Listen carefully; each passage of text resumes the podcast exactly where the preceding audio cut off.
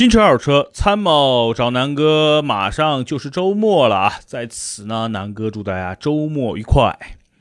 这几天开的车比较多啊，前天开的这个福特野马拍的视频，理论上应该今天和这条音频同时发出来。那就再说一期福特野马啊，之前说过一期在美国的感受，然后呢，上次我的这个大姐。买野马的时候，我跟大家分享了一下四十万的预算啊，买哪些车可能跟野马，呃，有不同的一些取向。然后呢，哪些车呃，比如偏运动啊，偏实用啊，还是偏这种野马这种拉风范儿。那今天呢，再说一期野马啊，因为我前天开着台野马开了一天，然后帮这个大姐去洗了个车，上了个牌儿，然后呢，我又在路上好好的在国内算是真正体验了一把中规中规版的野马。先说说这个车啊，外观 2.3T，然后外观和这个美规啊或者其他版本没什么区别。有一点大家可以比较明确能看出来，如果没有改装的情况下，中规版的野马是没有前边那个日间行车灯的，然后美规的是有的啊，就是它那个三条杠有点像鲨鱼鳃的那种设计，那个还是挺关键的。基本上买野马的这个中规车的车主，百分之百的基本上都去把这个三条杠给点亮了。呃，也不知道为什么中规版就不把这三条杠点亮，我觉得这是一个特别特别好的一个设计，很酷啊！你鲨鱼鳃，然后配合野马这么一个动感的车身。先说说野马吧，这个野马是一个美国传奇的一台肌肉车啊。当然，我说的肌肉车是标准的野马，就是五点零的 GT。咱们现在的这个入门版本的二点三 T，充其量算是一个 Pony 卡，就是小马驹儿。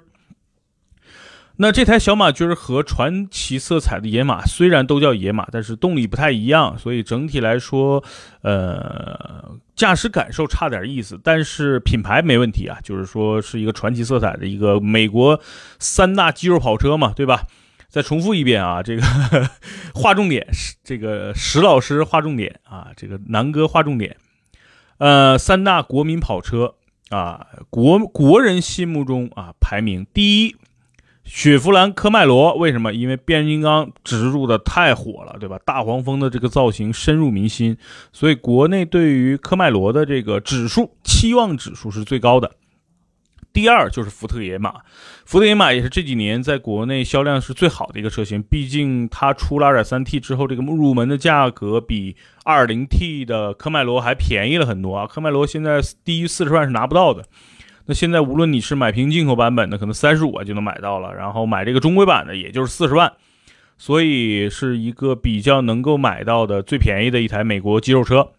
然后呢，就是道奇旗下的挑战者了。那这款车是我的最爱，但是这款车毕竟动力啊什么的不太适合中国国情，它最小的排量是三点六 V 六，啊，进口到国内也差不多要五六十万了。然后它的那台标准版本 V 八版本的，那个。R T 版本啊，那个就差不多在国内要一百多万的售价，所以那个在国内几乎很少见，啊，所以重点来说就是野马在国内销量最好，但是知名度应该是科大黄蜂科迈罗最高，啊，是这么个情况。那野马的优势呢，就是便宜嘛，然后大家是在国内能够买到最便宜的啊，不到四十万就能买到一个算是跑车，不管它动力怎么样，它都是个跑车。然后我阿里的几个哥们儿也买这个车啊，这个车基本上用户群就这么几类。原来我认为就是第一，他是认同美国文化，对于野马这个品牌是非常非常认可的，这是一类人，这是属于铁野马的铁粉儿，他跟福特都没有关系啊，这是属于野马的粉丝。另外一类呢，其实就是九零后啊，这个八零后啊，对于这种外观拉风的车这么一种追崇的人。这次呢，像我姐这种的，就是一个另另外一种人，就是他是个七零后，他是说他觉得当年野马是他心目中的一个当年的梦想，然后他觉得现在四十多了，也当妈了，再不疯狂一次就老了。所以呢，其实这类人是我当年忽略掉的，因为我现在对野马已经没什么感觉了。我春节的时候去去美国啊，我最大的感受就是我特别想买一台 V 八版本的那个道奇的挑战者，因为在美国我看了一下那车太便宜了，就是新车四万块钱开走，然后这个二手车在二手车市场去淘这个嗯准新车的呃挑战者啊，基本上就是两万大几三万块钱出头就能买到一个啊这个 V 八的挑战者，所以当时很心动，很冲动想买啊。那这个就是我就觉得可能国内我对野马已经无感了，毕竟在国内的售价很高嘛，尤其是五点零的那个版本。但是确实很多，尤其像女孩，像我这个这个姐姐这样的，她就是觉得当年有个梦想，然后现在呢，因为这对吧，也也经济基础啊已经非常雄厚，她觉得花四十万对于她来说买个车也不算什么事儿啊，就相当于买个玩具嘛，嗯，对吧？有时候她买个包，对吧？订个爱马仕的包也差不多这个钱了，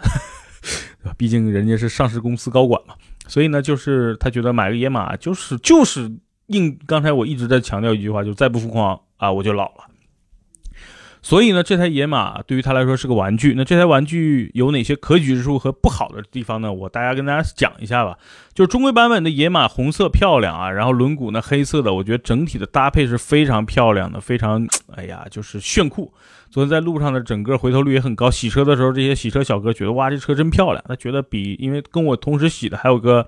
雷克萨斯的 ES 三百 H，那个三百 S 比这个贵贵一些呢还对吧？但是大家还是觉得野马好看。啊，颜值上就已经胜了，呃，整个中规版的配置是比较高的啊，他买的就是那个三十九万九千八，就是市场指导价三十九万九千八那款，呃，这车有哪些配置？我比较高兴、比较开心的就是座椅加热、座椅通风啊，这个是我特别特别看重的一个配置，尤其昨天天气比较热，然后又雾霾，不能开窗，所以开着空调，然后吹着这个座椅通风，太爽了。第二呢，整个车内饰整个的这种设计，我觉得特别特别的经典，而且是历代野马里边就内饰最豪华感跟科技感最好的一次了。呃，这里边我说几点重要的几个呃模块化的东西是我特别喜欢。第一个呢，就是它的这个运动模式的调节，它有几个调节方式，一个就是普通的舒适模式，另外一个叫 Sports 加，就是运动加模式。另外一个叫赛道模式，然后最后一个呢就是雪地模式。那这几个模式不是简单的就是有这么一个调节就完了，它是确实有很大的变化。比如说你调成这个赛道加模式，整个的发动机会模拟出这种啊 V 八的声浪，你坐在车里声浪非常好听。但是啊，但是它是假的，它不是真的那个声，但真的是好听。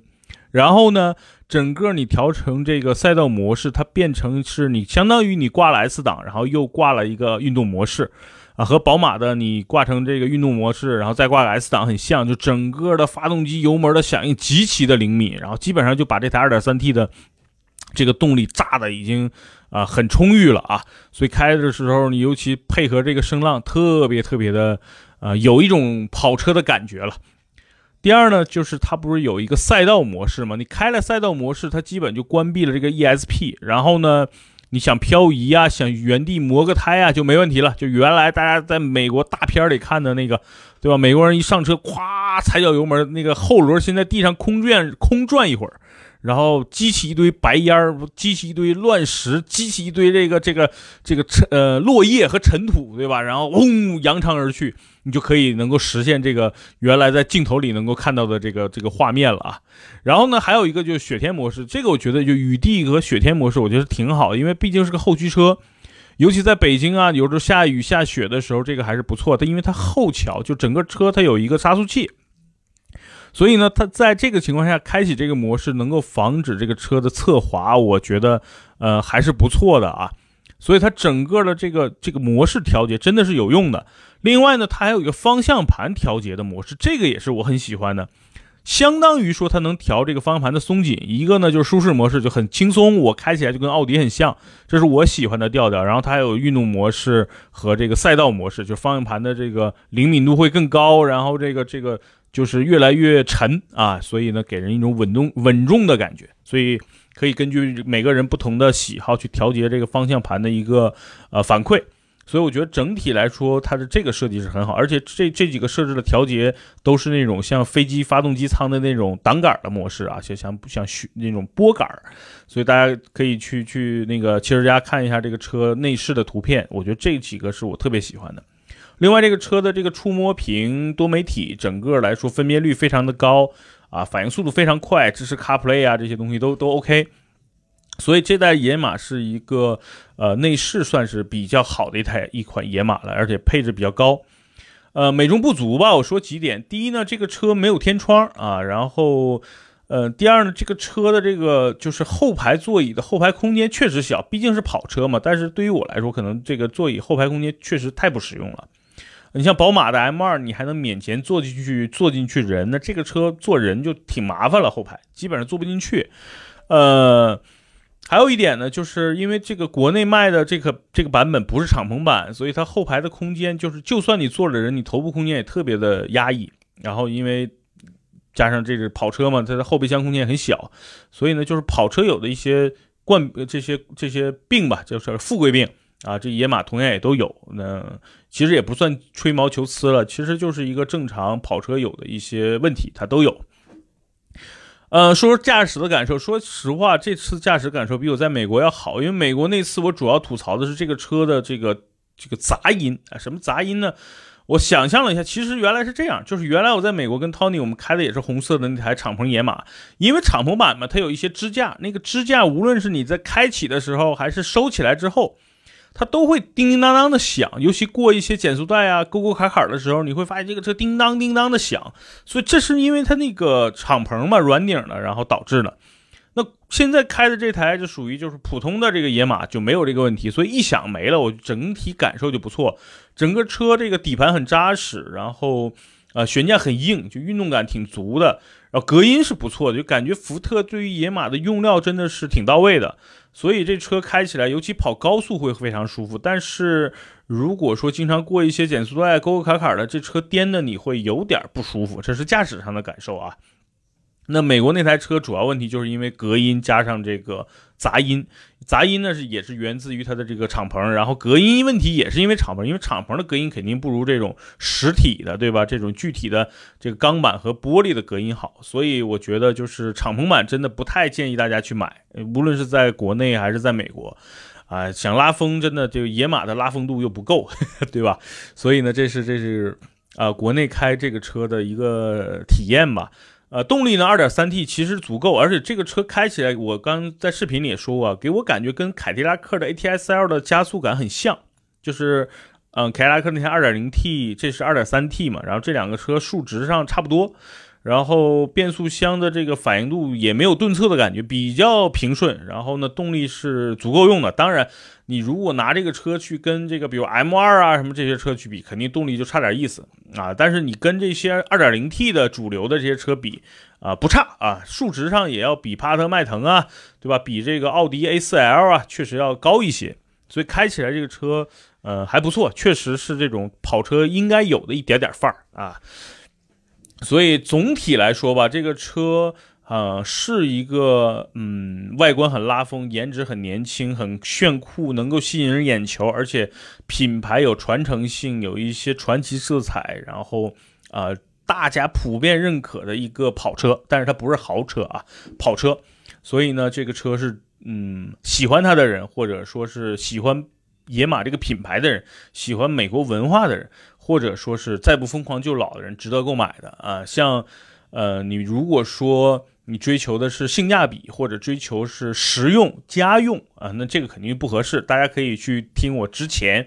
那期四十万预算买什么车那期音频，那里边可以我可以对比了一些，比如说啊，奥迪的 S 三呀，呃，奥迪的 A 四 L Quattro 版本啊，包括 ATS L 啊，对吧？还有宝马三二零啊。所以呢，其实你要真的求务实，或者追求其他的豪华品牌啊、内饰啊，可能去可以考虑宝马三系或者奥迪 A 四了。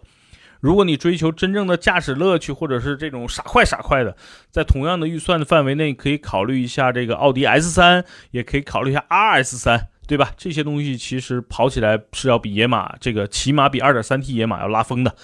呃，简单的野马，我就说到这儿吧。总结优缺点，我觉得基本上也说完了。